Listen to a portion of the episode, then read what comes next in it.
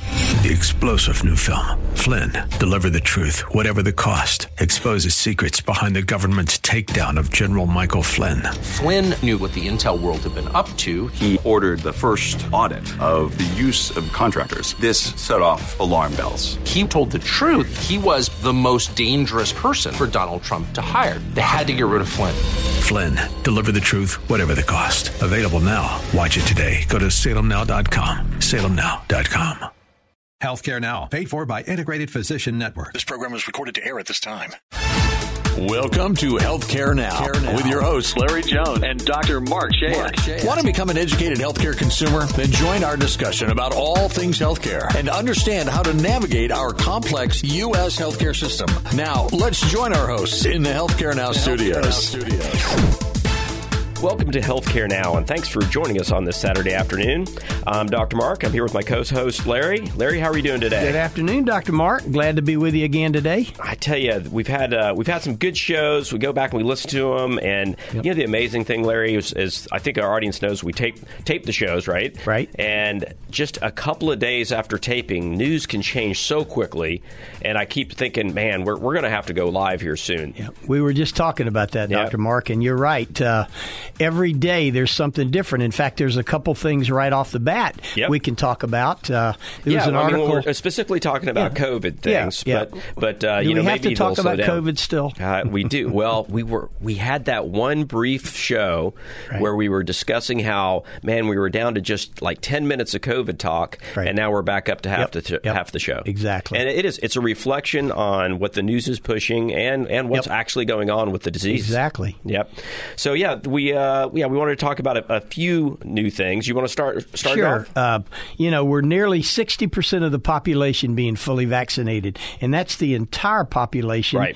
We're very soon to reach 200 million people have been fully vaccinated, meaning that they've had the two shots or the single shot of J and J. Right. And there is another 45 million who have had boosters as of this past week, Dr. Right. Mark. So, you know, we, we look at that and it's definitely made progress, although if you kind of plot it out in a graph, it's slowed down to a, a It near has. halt. Yep. Uh, and then, you know, you would think that with new concerns, like when the Delta variant came up, we got a little, we got a little.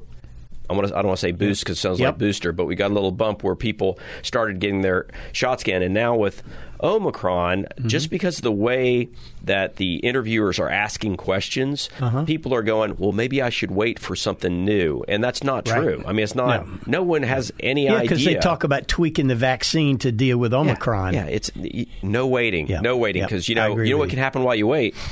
You can die. Yeah. Well, you know, Dr. Mark, before we talk about the booster update, Mm-hmm. uh, you had a concern earlier about why the 5 to 11 kids, you haven't seen that vaccination rate go like you had, we had all we, hoped. we had hoped. Yeah, Talk It tur- about that yeah, for a it minute. turns out so in Florida, only 11 percent of kids between five and 11 have gotten their their first shot. and that's and- been out for almost a month now? Yep. yep. Okay, And okay. and and we're almost dead last in the country with that number. Wow. Yep. Yep. So that's that's really that really is a concern, and you know we're also we are dead last in flu shot. In giving didn't out know flu that. shots. Yep. Okay. So, you know, the idea with the flu shots, a lot of people are like, well, I don't need two shots. How do I? ju- Is it it's Right. inconvenient? I don't have time. Right. But you know, all these shots are you know they're all covered. You know, nobody's Right, paying any money right, for them. right. They're absolutely available. I mean, think back to day one when everybody was freaking out that they wouldn't be available. Yeah. they're all very Yeah. available. Exactly. But but it is. It's I think the thing that frustrates me the most about this. Uh, it's not just transparency. I mean, transparency is great, but the the way it leans and the way that the Yeah. interviews are asking questions, it makes people scared. You know. Well, it what they do is try and build an answer when they ask the question. Absolutely, absolutely. And I, mean, I you've got hate some that great about the experts. media.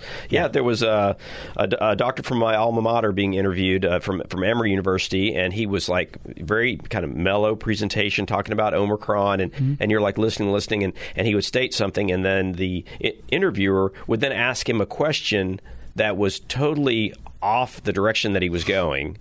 And he would answer kind of politely, like, "Well, I mean, I, I suppose that's something that you could be concerned about." Oh, so it's it's concerning, Right. And, and that type of discussion, it, it doesn't help anybody, Not does at it? all. Well, you know, It if you helps ratings. recall, when the first uh, vaccine with Pfizer was approved for 5 to 11, there was a pool of 28 million kids in America. And the surveys indicated early on that 30% of the parents would get their kids vaccinated immediately. Right. And 30% said they never would. Yep. And you're saying now that the rate is only 11% in Right. Florida? Only 11%. Yeah, that's a, that's a third of where we need to be. Yep. Yep. And it's I mean, could be a little bit on convenience, but but no, we need we need to get that done. And and I think there are plenty of studies out there that that discuss things just like that. Mm-hmm. And we we not we're not following the studies, we're following the news. Well, Dr. Mark, do you think that the uh, our our people out there, our listeners, and our population and, and citizens think that well, if I've been vaccinated with the COVID vaccines, I really don't need the flu shot this year. Oh, I And definitely think that. They they definitely think that, Yeah. and and it's been very clear in the science that you need the flu shot. Yeah. Yeah, no, it, absolutely. There's no- Explain there's no the question. difference in mRNA and the flu vaccine, Dr. Mark. So the flu vaccine is it, typically what they give us each year. They call it like a trivalent vaccine, Okay. meaning that it has three different types of influenza reaction. They target that- that they're certain targeting free. influenzas. Right. Right. So what they do, uh, the CDC tracks what the most common types of influenza there were in the previous year. Right. And then the companies formulate their their vaccines based on the top three. Okay. So that doesn't mean it's going to be the same top three. In fact, it probably isn't, but it's the best data that best you can have. educated guess. Yeah, otherwise Yeah. you're guessing out of all you know all the m- many different variants. I think they've got 27 that they're available for vaccine, and Okay. I'd love somebody to fact check And that, more but than yeah. not, they're usually right. Correct. Yeah, they do. Well, it's a percentage game. Yeah. You know, usually one of those three isn't seen in an area, and that's the other issue is you can have regions where you see certain things and in the northeast may be right. Mm-hmm. very different than the than the southwest so so but that's that's what that is and it's not an mRNA vaccine it's not vaccine against a spike protein or a Right. piece of, Right. of this of this uh, Right. i- of this influenza virus. So it's so it's very it is very different, and that's why you know some people say, "Oh yeah, you know what? I, I got the flu right after I got that darn vaccine. The vaccine gave it to me." I've had people tell me yeah, that. Yeah. and and there are people out there going, "Dr. Mark, you're an idiot." You know that, that's that's exactly what happened, and it isn't. Yeah. And can you prove it? You actually could. Yeah. You could actually prove it because they can tell what type of influenza the patient has, and we know if they're vaccinated against it or not. So, so it is. It's it's it's one of those kind of games. But we do also know that people can get COVID after getting the COVID vaccine. Sure. Uh, they typically get a much milder form than we anticipate Right. they right. would. It's not life threatening. Right. So it keeps them out of the hospital. But but with the flu, typically when people get the flu vaccine and then get the flu, they just get the flu. Right. Right. So there, there's not stats that would say it decreases the chance of, of hospitalization because it has some type of coverage and it's because we're in here you know when we're looking at covid-19 treatment we're looking at a single virus Right. now we, we see we're seeing variants now The mRNA. yeah. Yeah. So so maybe maybe a good time to talk a little bit about about the variants. Yep. So you know we've definitely we we uh, last week we reported that Omicron was out there. Uh, by the time it aired, a couple of days later, um, it was already in several states in Yep. the U.S. And you gave us uh, I think they're in 17 17 states. now. uh, Yeah. And again, those are only a few, a handful Yeah. of Right. uh, infections.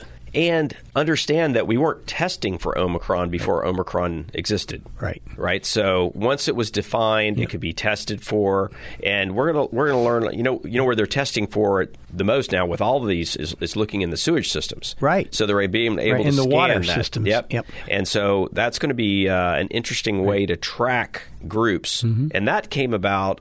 We talked about that way back. Mm-hmm. We that did. came about We about, did. about doing that at a college dorm Yep. situation Yep. Yep. where they were tracking it at this college right. to see if there were people that were infected. Well, Dr. Mark, before we get into some of the Omicron information, Mm-hmm. let me go back and say that the CDC reported this past week that 90,000 infections a day are still happening across the United Mm-hmm. States, and 99.9% of them are the Delta variant.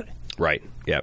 Yeah. They think That's important for Right. our listeners Yeah, to know. Yeah, I think we're looking at it's it's getting now towards the, the lower 90s, but the Delta Yep. variant is absolutely the The dominant. Mm-hmm. the dominant variant, and that was predicted when we looked at that whole whole factor of, of how common it was to spread the Delta variant. Sure. We've got zero data on Omicron.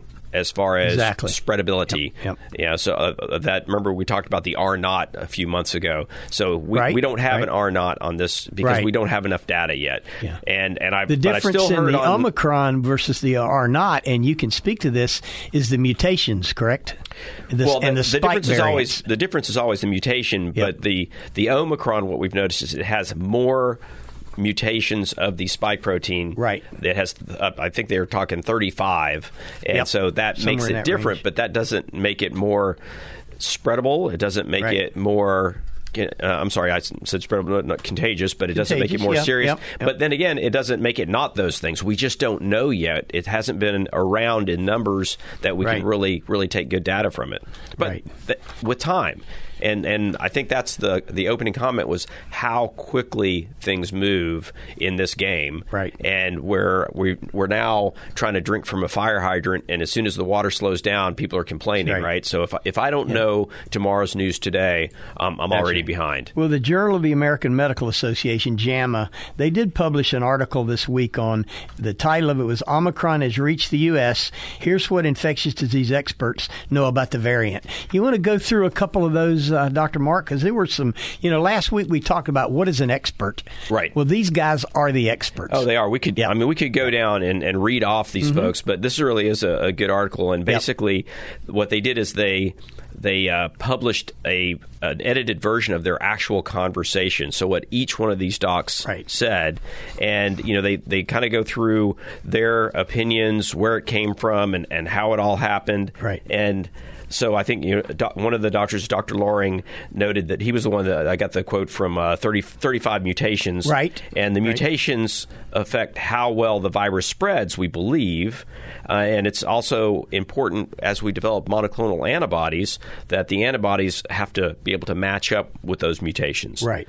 Uh, and then Dr. Milani, another uh, another expert, kind of chimed in that that it was first sequenced in South Africa, and we don't really know where it came from, how it emerged. We, you know, did it really start there? We, we it's it's likely, but it was just first sequenced there. And Dr. Mark, let me stop you right there. Mm-hmm. One of the things that came out in this article that I thought was Im- important was that original person that was infected and diagnosed with the Omicron variant was a severely immunocompromised individual. Right. The I first thought one that they- was the first very one they interesting. identified. Yeah, Yeah. Mm-hmm. the first one. Yep. Severely immunocompromised. Right, right. So uh, one of the other folks in this article was uh, Carlos Del Rio. Uh, he's a physician from uh, Emory University, and I've been following him through this whole process. He's got a he's got a uh, a podcast and a a, a, a, a video group that uh, is is very interesting and. That was one of the theories that he said that maybe that it, it was in a person who was immunocompromised, and it actually developed the mutation while in that. Um, we're getting pretty deep here, but Yeah, the mutations yeah. have to happen while the virus is infecting someone. Yeah. So they get infected with one form of the virus, and then they're spreading a different form. Right. So, but that's as sciency as we're going to get right now. I think. But Exactly. we've well, got you know, more I to think- talk about with this. Yeah, though. and and I think the the message to our listeners is: so far, you're right. We don't have enough Right. cases to study, but the ones that we have studied are not severe. That the Omicron is bringing chronic severe illness and po- yeah, and, potentially and even, hospitalization. e- Even I feel like that's an early statement. It is an You know, early because statement, you yeah. c- we can't Yeah. say it's not chronic since it's Yeah. only been around for a number of weeks. Right, But right. but yeah, no, absolutely. And and I think that we we know that we're going to learn these things. And I'll tell you the the one thing that we do know is we currently have a very effective vaccine. Yes. and we want folks to get out there and get Right. vaccinated. Right. You're listening to Healthcare Now, the truth about U.S. healthcare with Dr. Mark and Larry Jones. Our website is healthcarenow.us. You can email us at follow us at healthcarenow.us. But Dr. Mark will be right back. You're listening to Healthcare Now, the truth about U.S. healthcare. We're going to a break, and when we come back, we'll continue our discussion on all things healthcare with Dr. Mark and Larry.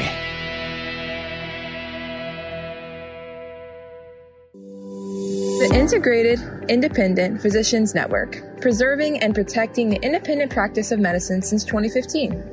Join the movement with us. IPNetworkFlorida.com. Mark Chayot, MD, practicing pediatric surgeon since 1997, working with Central Florida's premier hospital systems and outpatient surgery centers, providing unparalleled patient care and leveraging the latest in medical, technology, and education, accepting all major insurance. 407 228 4774 or visit OrlandoPediatricSurgery.com. Welcome back to Healthcare Now, the truth about U.S. healthcare. And now let's head back into the Healthcare Now studios with Dr. Mark and Larry. Welcome back to Healthcare Now, Larry. We kind of jumped out in the middle, and we should—I I think it's pretty obvious that we're not done talking about uh, COVID nineteen issues, isn't it? I wish But- we were. Yeah. So we kind of—I was beaten up on Florida being behind with the uh, kids getting Right, vaccinated right. and with flu vaccine, but there was there was a little silver lining there, Yep. and and that had to do with the booster shots. Actually, in today's paper, on the the front page of the newspaper, it talks about demand rockets in Central Florida, and it talked about over three hundred thousand people have gotten their boosters, and the week of December, tw- uh, November twenty sixth to December second, the increase was over forty thousand people. from that. Yeah, so Yeah, and so that's that just was in that was Florida. the previous high. So Yeah. Uh-huh. we've got three hundred and eight thousand. People got their boosters. Yeah. That that that is exciting. Um, it, you know, but again, it sort of kind of tells you. So if you're going to get your booster, you got your other shots.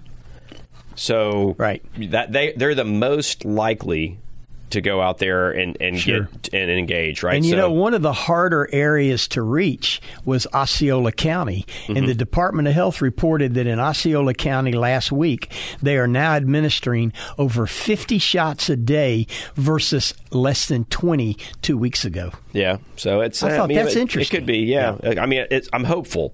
It's like I, I really. It's funny that we're we're watching this data so carefully and so closely. Yeah. But we've got speaking of data, I mean, we've got actual studies worldwide that we're looking at, Yeah, right? This is some good Yeah, stuff. so there's an interesting study from Israel, and I mean they looked at over 300,000 adults Yep. that were 40 years and older, and their basically their question was is the is the booster more effective? I mean, does it do we need Three it? shots versus two. Right.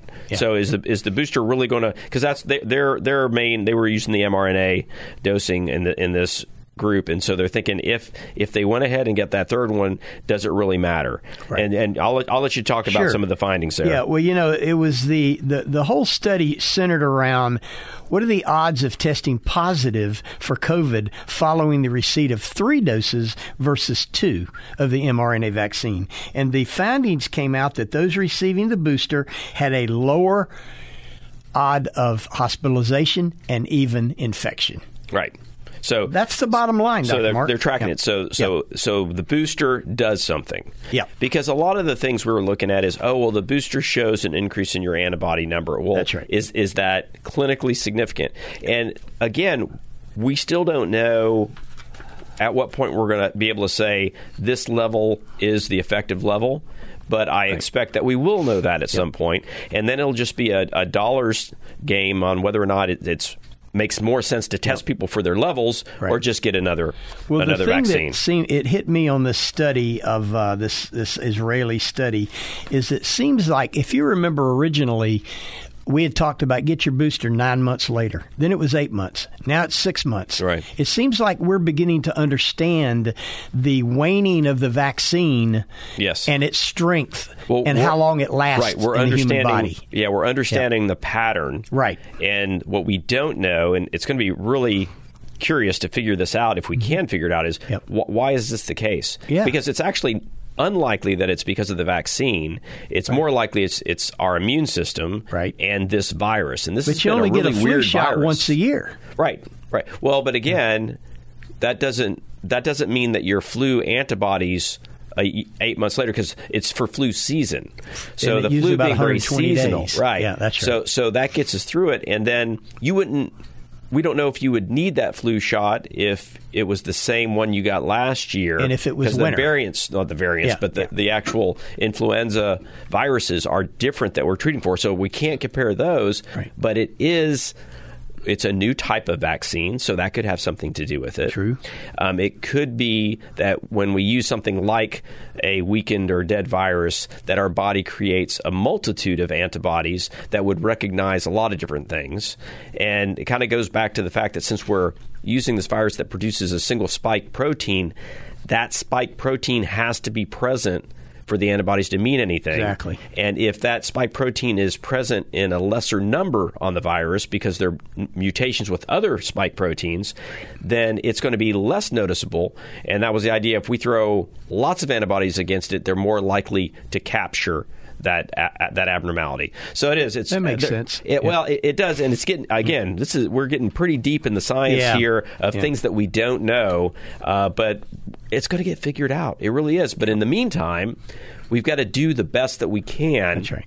Because It's people very simple, people. Get Yeah. vaccinated. get vaccinated, and, and, And the get reason boosted. The, the reason is Yep.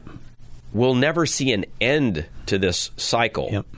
That w- this has proven to already be a virus that mutates quite easily, and Yep. so if we keep chasing our tail with new variants, and eventually you would expect there to be a variant that this That breaks vaccine through. doesn't work. That's right. So so we we've got to uh, boy, if we could just get the numbers where they are, and you know make this a uh, an endemic and then a no demic, Exactly. whatever the word well, for I, that is. I'm glad that uh, if if the Omicron variant is a reason why people are getting more boosters, I think that's a positive thing. But I also think you have to remember that the Omicron infections have been very mild to date. The ones that we've seen. Yeah, but there's so few, Larry. I know. I know you- Yeah, that, that was yeah. something that sort of stuck Yeah. stuck with you, but, Yeah. but there's just so few. That's that- true. That I don't. I mean, they're, they're really not seeing saying that they're being very mild. They're just Yeah. saying they Yeah. seem more mild. Seem you more know. mild, But yeah. Yeah. you know, it's that's not. and it could be that the vaccine's working. I mean, you remember that with Delta, the discussion was never that it was more severe. It was just that it was more contagious. Yeah, the So- the the row factor. Yeah, yeah, yeah. The, Yeah. the the that's it. the Yeah. the R no the, The R, R- the R not the R not factor, R not that's right. factor R not factor, So yeah. so I think that that we haven't really seen a variant that is more or less severe. We really haven't Right, seen that. right. And I, I don't expect there's there's any reason for Omicron to be any more or less severe Yep. right? So Right. I, so I, That- so that I think makes I think sense, that's yeah. how it lays out. But Okay. to the points that we've been making for the last few weeks, it is absolutely the message that we all get. And when you're listening to the news, you pretty you almost have to unhear half of what you hear because if if one news station wants to be the one that says this, that's what they're going to say. Yep. And that you know it's it's I don't know it, stri- you know, it just drives me I- crazy. on at least three different talk shows on TV, Mm-hmm. I have heard people say, "Well, I had COVID, therefore I don't need the vaccine." Oh, for sure. I have had. These are the commentators Yep. that are running these shows, Yep. and they're delivering that message to the American people. Yeah, and we haven't even touched on, and we don't need to get, get deep into it. The that the political nature Yep. of, of this, like whether vaccines are, are you know, we're, we're talking about, va- you know, we're not talking about va- vaccine mandates. No. we're not talking about laws. We're talking about what makes sense for all of us, no matter no matter what you do at the at the voting polls. Right. It's it's really we we need to get together as a, a community of health and Right. do the best we can to stop the pandemic because Exactly. it's not over. I, you No. know, I mean, we we've seen in that second big spike that we've now come out of. Mm-hmm. Not much news on how much bigger that was than the first spike. That's right. All right, how many That's more right. deaths there were, Yeah. Yeah. right? And the only thing that's going to bring us out of this is some solution of vaccination programs, not a vaccine. Just like we we talked about in the beginning, how you get rid of a pandemic, and one of the ways is if, if everybody gets infected, Mm-hmm. Right. and they develop antibodies. Right. Well, guess what? We know that you can That's get how the infected. Spanish more. flu was eliminated Right. So back in so- the right, 'cause they- 1900s. they didn't have a vaccine, Yep. but the Spanish flu, you didn't get it twice, as far as I That's can right. tell.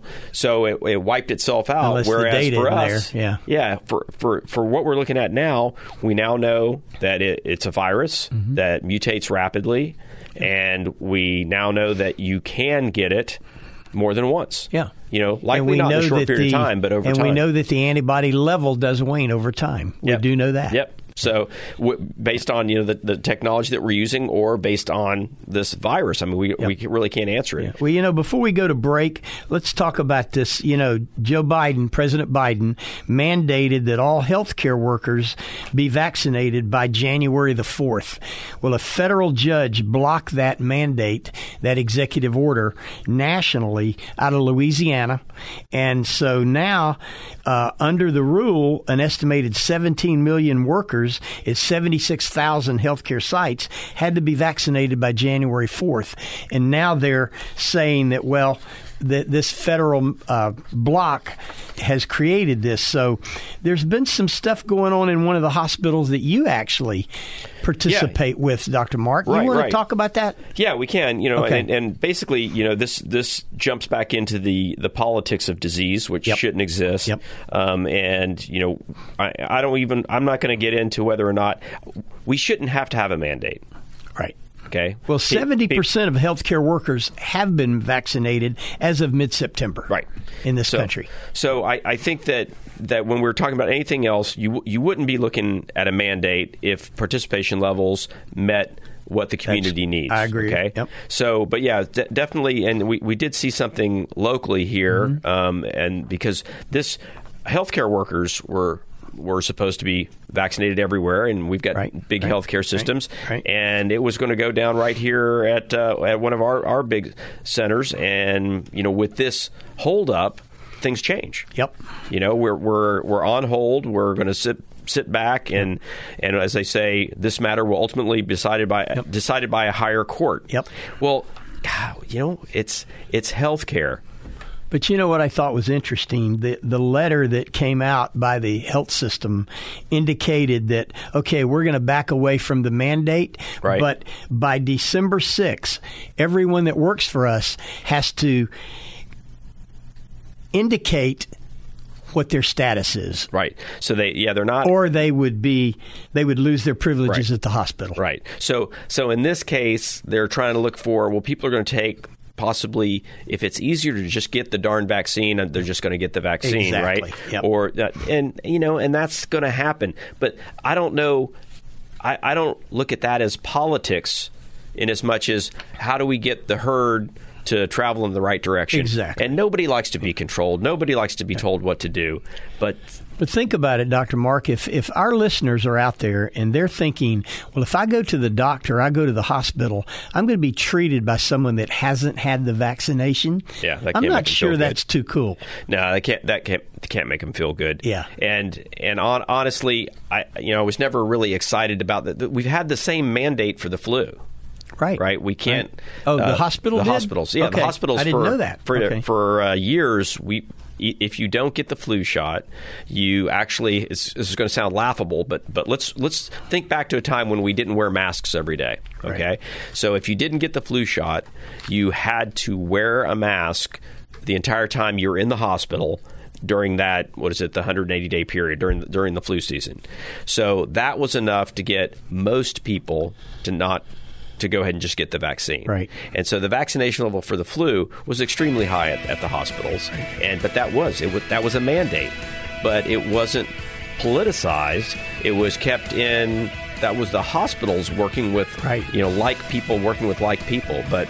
Okay. But I don't know. We're, we're going to have to get away from uh, Yeah. get away from this, and uh, what are we going to talk we're gonna about go on a next break, section? Dr. Mark. When we Absolutely. come back, we're going to stop talking about COVID. Okay. And we're going to talk a little bit about how people have postponed their care, including filling prescriptions during COVID. Uh-oh. You're listening to Healthcare Now, the truth about U.S. healthcare with Dr. Mark and Larry Jones. Our website is healthcarenow.us. You can email us at follow us at healthcarenow.us. But Dr. Mark will be right back. We'll be right back. You're listening to Healthcare Now, the truth about U.S. healthcare. We're going to a break, and when we come back, we'll continue our discussion on all things healthcare with Dr. Mark and Larry. The Integrated Independent Physicians Network, preserving and protecting the independent practice of medicine since 2015. Join the movement with us. ipnetworkflorida.com. Mark Chayot, MD, practicing pediatric surgeon since 1997, working with Central Florida's premier hospital systems and outpatient surgery centers, providing unparalleled patient care and leveraging the latest in medical, technology, and education, accepting all major insurance. 407 228 4774 or visit OrlandoPediatricSurgery.com. Welcome back to Healthcare Now, the truth about U.S. healthcare. And now let's head back into the Healthcare Now studios with Dr. Mark and Larry. Welcome back to Healthcare Now. We left off with a pretty, I don't know, I think we were getting pretty excited about, uh, heated up and excited about all this vaccine talk. So we aren't leaving COVID completely because we want to talk about how this last 18 months has affected the healthcare of, of, the, of the nation outside of just getting sick with COVID because Yep. there have been a lot of other effects, Larry. There has. And, you know, we've, we've, touched on them a little bit but but let's let's Yeah. talk a little more specifically I'll throw the first one out there. It's an estimated that 13 million adults delayed filling prescriptions during the pandemic, according to a survey by Kaiser Foundation. Right. And one of the issues that came up with, were thoughts were that it was cost. Yep. But I don't know. I, I mean, I think a lot of this is about people being afraid to leave their homes, Right. Uh, or and not being used to delivery Yep. and you know learning things like that. But but that's that's a big deal. Yeah. Thirteen million delayed getting their meds. Yeah. And you know some meds. I mean, we're not talking about vitamins here. If, if somebody's taking a blood pressure, pressure pill medication or, you uh, know a- an anticoagulation, Yeah, yeah. I mean, things that they literally need to take Right. every day Yep. or their health is going to suffer. Well, I thought it was interesting. It said that more than a quarter of Medicare beneficiaries and f- over 5% of privately insured adults spent more than 1% of their household income on out of pocket prescription drugs in the last year, according to the Urbans Institute. And it's estimated that more than 3% of Medicare beneficiaries and 7% of un- uninsured members or uninsured uh, em- uh, Americans spend more than 10% of their household income on prescription drugs. Ten percent. 10%. That's yeah. That's incredible. Now, you know that there is some legislation out there in one of these new packages that Biden's trying to uh, pass. It hasn't Right. been passed yet. No, still. To where not only is it going to allow Medicare and Medicaid to go out to foreign areas to price drugs, but it's also going to limit insulin cost to $35 a month, Dr. Mark. And if you remember, Right. uh, we looked at a, a Seventy-five dollars a month. three hundred dollars Yeah. a Oh, month. 300. Oh, okay. Three hundred a month. Yeah. Yeah, Yeah. on insulin. Right, on And insulin. now it's gonna that's gonna be big. That will be huge, and it's it's exciting because we've talked about this a bunch of times. That pharma is a huge part, Yep. huge percentage of our the cost of our healthcare system, and of that of that four trillion dollars. Yep. And it is something that there's a lot of profit involved. And we can't Huge go profits. out. I mean, I see wh- I see where things are going here in Washington. They can't go out and just throw down and say, "Okay, we're going to cut the cost of everything." Right. But but this seems rather thoughtful. Yep. They're picking Yep. they're picking a medication that is relatively common, Yep.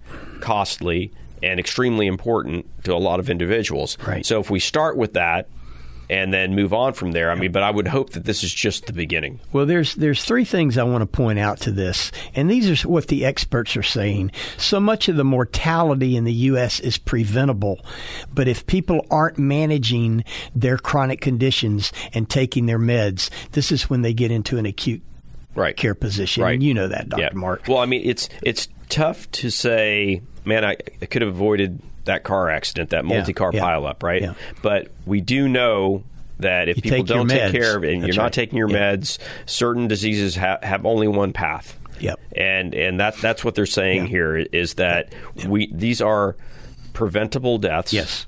And that, that we already have the cure because guys, we're, we're rushing for the cure for everything. Well, right? it's just But- but like you if don't you're take not the taking cure, your diabetic meds, Right. you're going to get into a diabetic, what do they call it? Coma, Coma. or Yep. whatever, Yep. and you're going to die. Yep. No, it is, and, and and the other chronic things that if you're just not maintaining your A1C, Right. the other issues that contributing to you know vascular issues, heart heart disease, Right. you're gonna you're gonna bring those up, Right. And So- then a second expert made the comment when you're not able to take your medications, it invalidates so much of the health care that you've already been given, shortening your life, leading to even more expensive treatment down the road. yeah, no, it is Makes total sense. But I mean, it goes back to here we are in previous segments talking about you know wanting miracle cures. Right. We actually have things that can fix problems, and we're not utilizing them. Right. So it doesn't make a lot of sense. Yep. But except that it's a reality that we see Yeah. every day and we see it in our families and our friends and everyone around us. Yep. And so as a country and as a government, the best thing we can do is try to limit the barriers to these things occurring. Yeah, well, there was two things that struck me.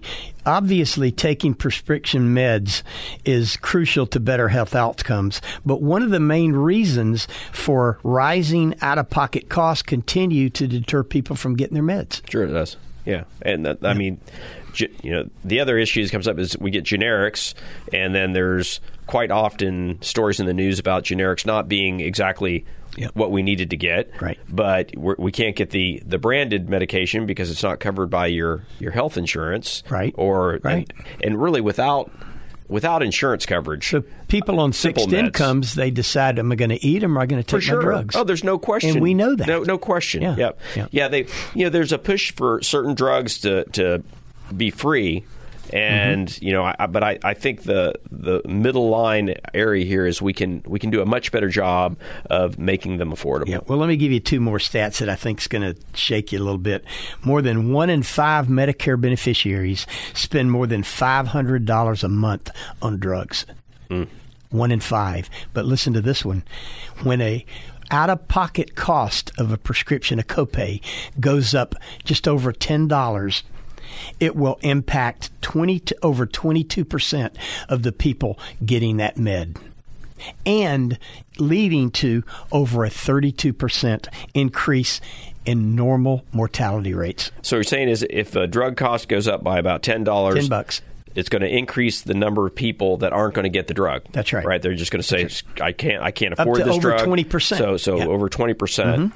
And then, obviously, the idea is linking medications and outcomes To mortality. So, if you're not taking the medication, Yep. you're going to have an increase in mortality. Right. Yeah. I mean, that, that does. I mean, it's it is. It's it's a sad truth. It's a circle. Yeah. And and you, there are cases where we've just got so many meds out there and management at your annual visit of, of that of your medications is important Right. and it's important to look into what the costs are it's important to say hey can i i'm taking this this and this i mean do i need all three of these Right. i mean we need to simplify Yeah. the delivery system so again decreasing the barriers to good care Well, you know that's a good good example that you bring up because uh, I think I mentioned to you when my dad came to live with us, who passed away a couple of years ago, he was taking eleven meds, right and my Love wife, meds. being a nurse, took him to the doctor and he ended up taking one med. oh really After that, they get, did away with ten of them, and it didn't affect him at all.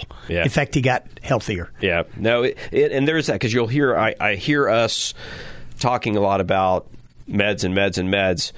It's they have to be appropriate. They have to be managed. Mm-hmm. Right. Uh, we we don't want to have a system where people that are just getting prescriptions, going in and filling them and taking them.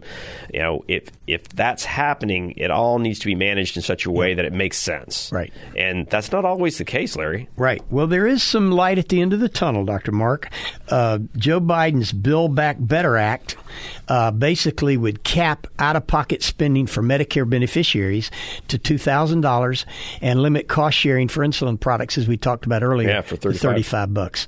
That part of that bill I like, but also HHS has indicated if this Bill Back Better Act passes, the negotiations for Medicare and Medicaid drugs alone could save the government over $76 billion over the next uh, 10 years. I mean, I think that's the argument. It, it is. It's this Yeah. Mm-hmm. is a good piece. It is a. It's absolutely a good piece of this of It is. this legislation. How it's tied into the other things make it difficult, and and it would. I think most of us would love to see an unbundling Where Yep. where Yep. when when there are areas that we can all agree on, Yep. let's get them moving. Well, I mean, think about the uh, Adahelm issue Yeah, yeah. with Alzheimer's. right. You're not even hearing that in healthcare No, we- journals. no. Nothing today. It was huge news for about two Yeah. weeks. the And- yeah. biggest breakthrough in Alzheimer's in 20 Right, years. Right, for 56 grand. Yeah. Right. Yeah. And now you're not hearing anything about it at all. Yep. No, that is. That was a, a, Very big, a disappointing. big faux pas on uh, the Yep, part yep. of the FDA. And to- we predicted that. Yeah, we did. We, we, were, so- we and it was kind of funny because I remember sitting and talking about that together because we both have had family experiences with Mm-hmm. Right, Alzheimer's, right. and we're thinking it. But as we said it out loud, we're like, I think it was on the air when we turned around and said, "This isn't going to work." You know, Yep. I mean, it's it's just doesn't make sense, and if it doesn't make sense when you have a conversation between two people, it's not going to make sense in- Exactly. in the country. You know, I mean, Exactly. and, and Yeah. that's really two people that where are we pretty ingrained in healthcare. Yeah, you true. being a physician and me and a healthcare administrator. Yep. No, Yeah, no question exactly. about it. And and having that personal connection, or, you Yeah. know, really, you, uh, that that was the emotional. Hey, yeah, here's a win, but it's not a Right, win. right. It's And not a you win. know, it has to but- make sense all the way through. Absolutely. And and it hasn't and you see what's happened to that. But you know the last thing is, you know, the Congressional Budget Office always releases their numbers and that's pretty much what the congressional area looks at. Right. And they're saying that if this uh, mandate for negotiating prices and getting these rebates would just equal inflation that it would save the government 84 billion dollars between now and 2031 So if they just linked it To to, inflation. inflation, Yeah. and, and nothing else, Yeah, saved us eighty-four billion dollars in the next uh, between now and twenty thirty-one. that's crazy. And those numbers Uh, are staggering. Th- Yeah, they are. I mean, they're not as staggering as that four trillion dollar number, but but that's all Going a to piece. eight by Yeah. 2030. Right. Yeah, Exactly. So I mean, that exactly. that's that's a Yeah. a chunk of that, you know, coming back in the right direction. Well, we're not. We don't have a lot of time left in this segment, but Dr. Mark, talk about what's going on with HCA. Well, HCA just here in Florida specifically.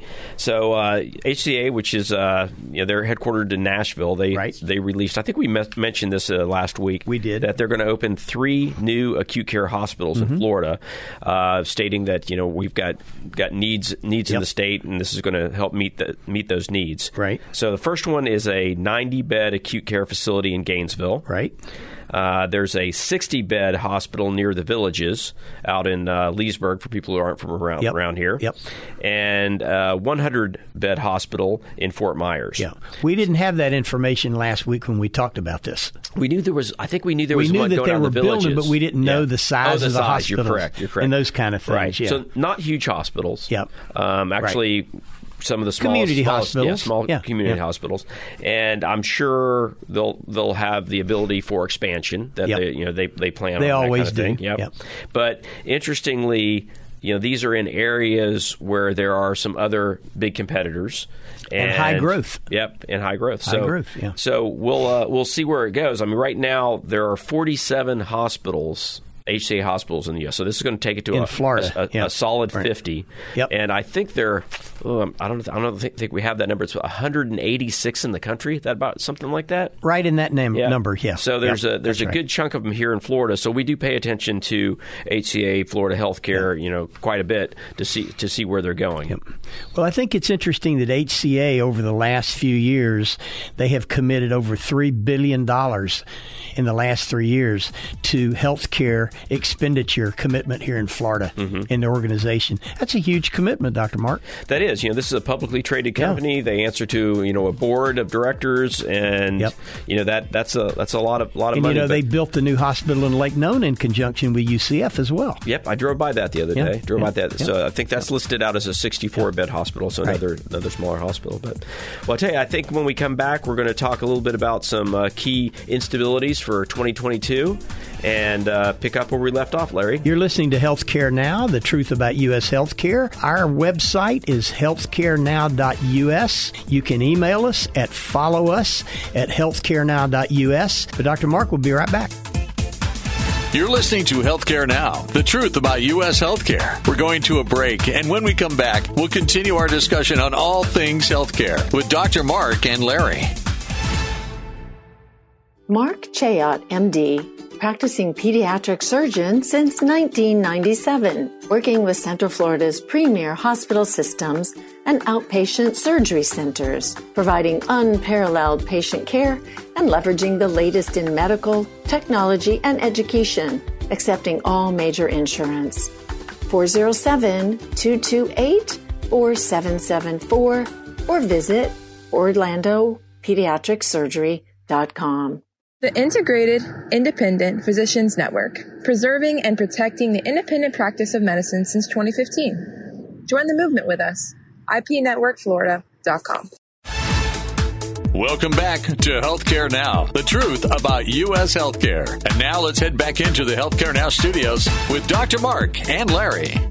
Welcome back to Healthcare Now. We've got our last segment, and we're going to talk a little bit about healthcare instabilities. But I wanted to mention one other thing before we got to that.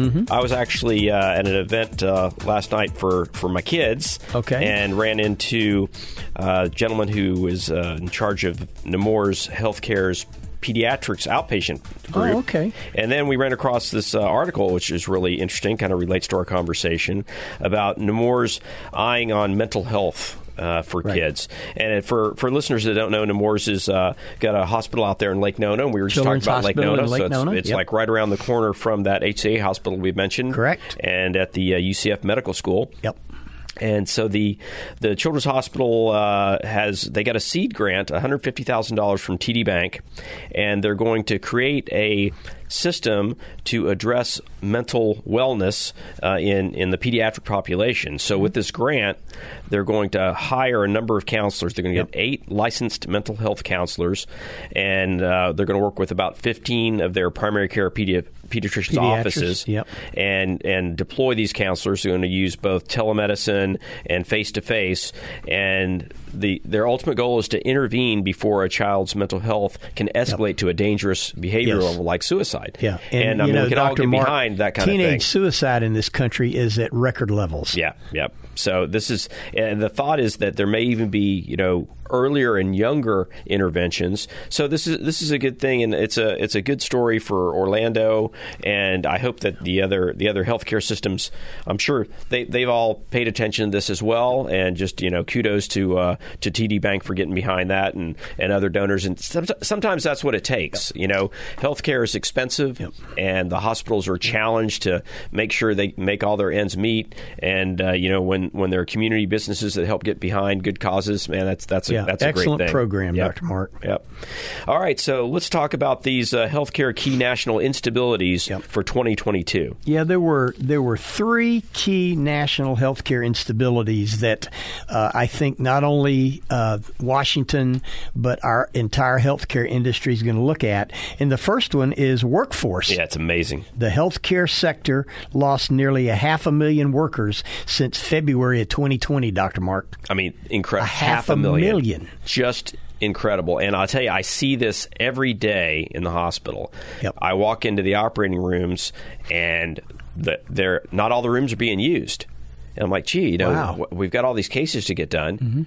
Well, they don't have staff. Wow. They absolutely don't have staff. There are days that they don't book things because they know they've already overworked the staff that they have, and they can't they can't put them through anymore. Well, it's insane. it- aside from the half a million that they've already lost since February of 2020, which is what 18 months ago, right, 18 months. Yeah. They're expecting to lose a million nurses over the next 10 years who will retire. Right, and and we saw this.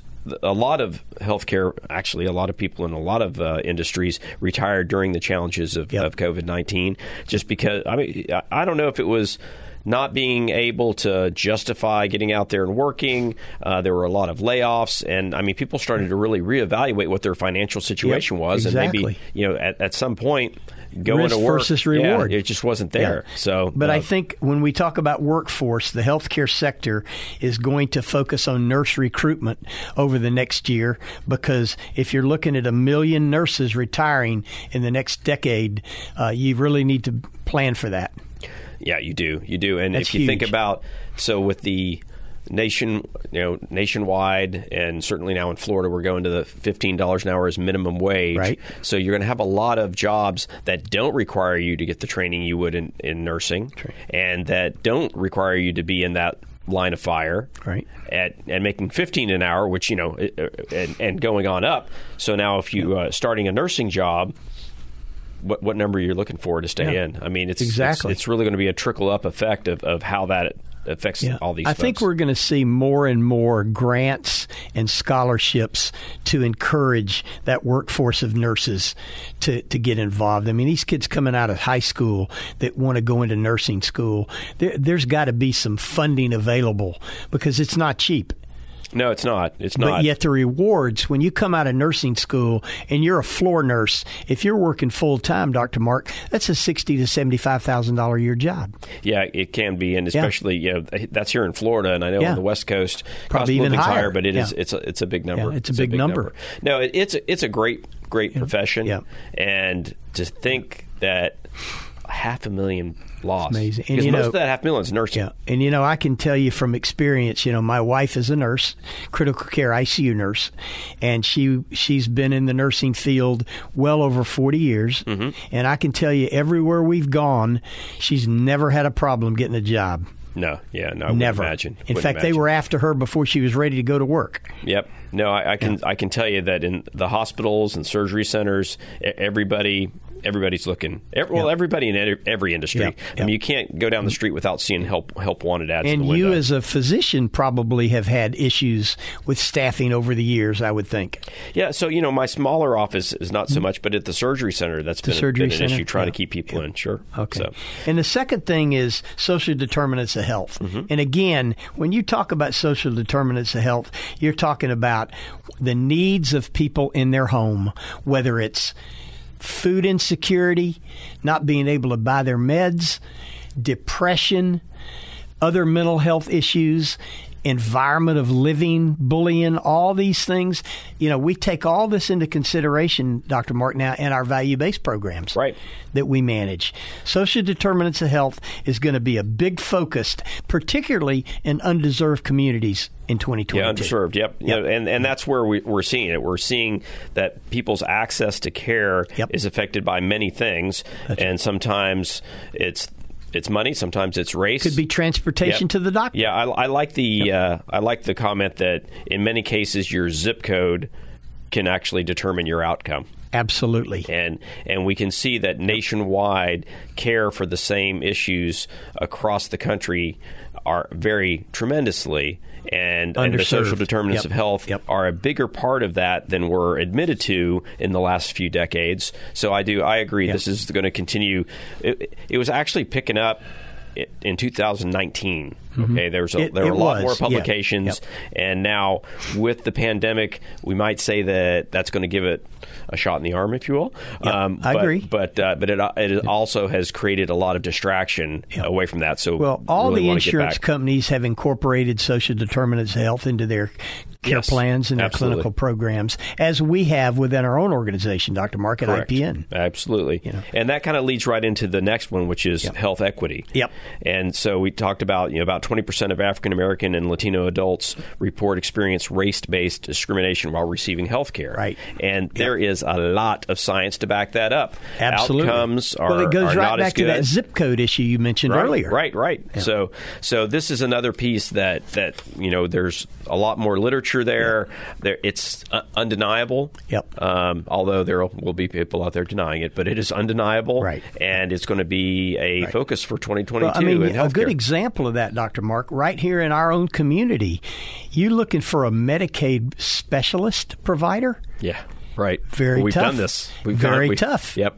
Yep. You know, you're you've been a Medicaid provider as a pediatric surgeon Sure. your entire career. Yes. but a lot of people don't. Yep, yep. And then They and just if don't you do accept find Medicaid them- patients. right? If you do find them, and if th- somebody really commits their life to that, Yep. they have a packed waiting room.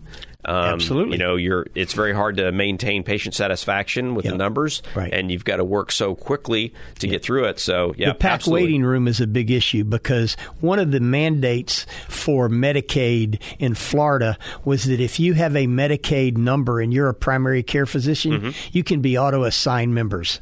A lot of docs backed away from that once that started happening. Right, right. 'Cause And you that's d- you had exactly no what the idea how problem. many people were just gonna That's show right. up. or who they were. Yep. Right, Yeah. right, right. Yeah.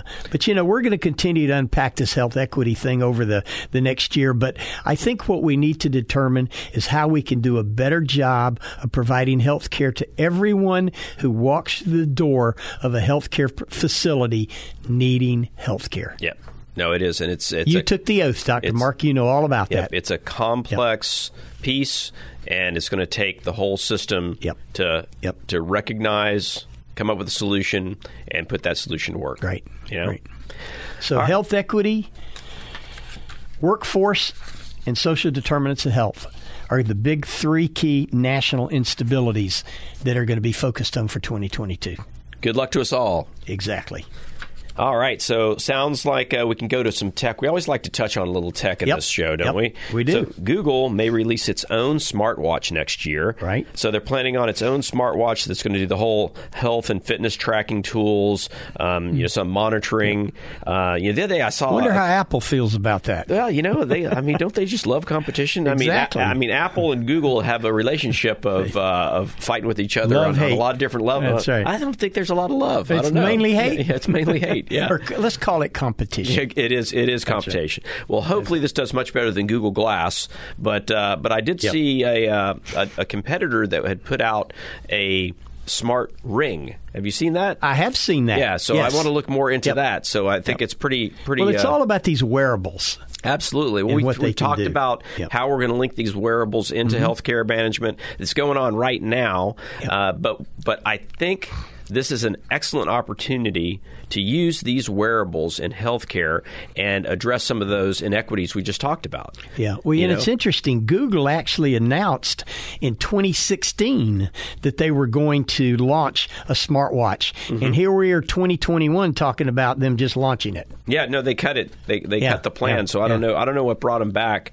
to that. But uh, but there's there's is a lot of competition in the space, and the technology is is fairly much you know it's shared. I mean, there's not there's not one thing out there that overwhelms you. I think people who have Apple phones go get the Apple Watch. Yep. Um, I think people who start out with a Fitbit because they were using that as a fitness tracker years ago, now they have something that's a little bit more complicated Right. that then they stick with the Fitbit. So to, to step into this, I mean, if you're if you weren't Google, you're going to have a hard time doing it, right. which is where the the ring. And now I'm blanking on the the I name. like the ring idea. I, like the Yeah. ring idea, but I wonder, you know, as long as if it they're looks like a standing- Super Bowl ring, Dr. Mark, it'd be cool. I don't know. It looks more like a wedding ring, Larry. So I don't know how you're going to feel Oh, about okay. that. So it's yeah, yeah. But you know, Apple is still the leader in the smartwatch space uh, with all their watch offerings. But this wearable market Yeah. is now a $487 billion market. And it makes sense that Google would want to get into this business. No, for sure. If they, if they can grab a percentage, and I'm sure they're looking at a big percentage, that's that's a quite a, quite a nice place to go next. Yeah, yeah. Yep. I don't. I, I'm looking at your wrist. though. You don't. You don't have a smartwatch on. I don't. I have a regular old watch. I, I've, I've got a smartwatch, and you know we don't need to. Yeah. We don't need to state the brand until Well, you they, know what they, my they come problem with and the ask me Apple to- Watch is? I don't want my phone and my wrist ringing at the same time. Uh, yeah, but see, you have to learn. You have That's to a learn the problem. technology to control all those things. It is. It can. It, it can. It can be. A, That Uh, it would can be drive a me thing. crazy. no, it, I tell you, we, we are a little too accessible. But when Yep. it comes to healthcare, I'm, I'm all in. I'm Yes. all in. I think this is going to be a lot of fun. Man, Larry, this was a, uh great show. I think. Uh, you know, it's, It it's- was, I, I Dr. won't Mark. apologize that it was so heavy in COVID because Yep. it's just not our fault. That's what that's what's out there.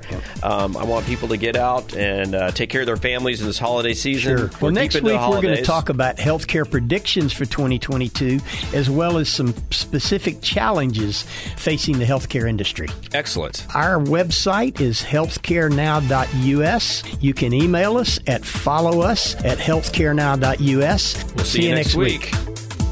Thank you for joining us today on Healthcare Now. To find the answers you're looking for or have a question, you can reach Larry and Dr. Mark by emailing your questions and comments to follow us at healthcarenow.us. And we'll continue our discussion same time next week on navigating our complex healthcare system on Healthcare Now. Healthcare Now. Three star general Michael J. Flynn, head of the Pentagon Intelligence Agency, knew all the government's dirty secrets. He was one of the most respected generals in the military. Flynn knew what the intel world had been up to, he understood its funding. He ordered the first audit of the use of contractors. This set off alarm bells. The explosive new documentary, Flynn, Deliver the Truth, Whatever the Cost, and covers the facts behind this scandal. Flynn told the truth. He was the most dangerous person for Donald Trump to hire. I find out the worst enemy that I'm going to face in my life is right here in America. They took my assessment and they wanted me to change it. And I was like, I'm not changing it. They had to get rid of Flynn. With in depth interviews, archival footage, and never before seen personal records of the man behind the headlines. I just felt like I was drowning. Flynn, deliver the truth, whatever the cost. Available now. Watch it today. Go to salemnow.com. Salemnow.com.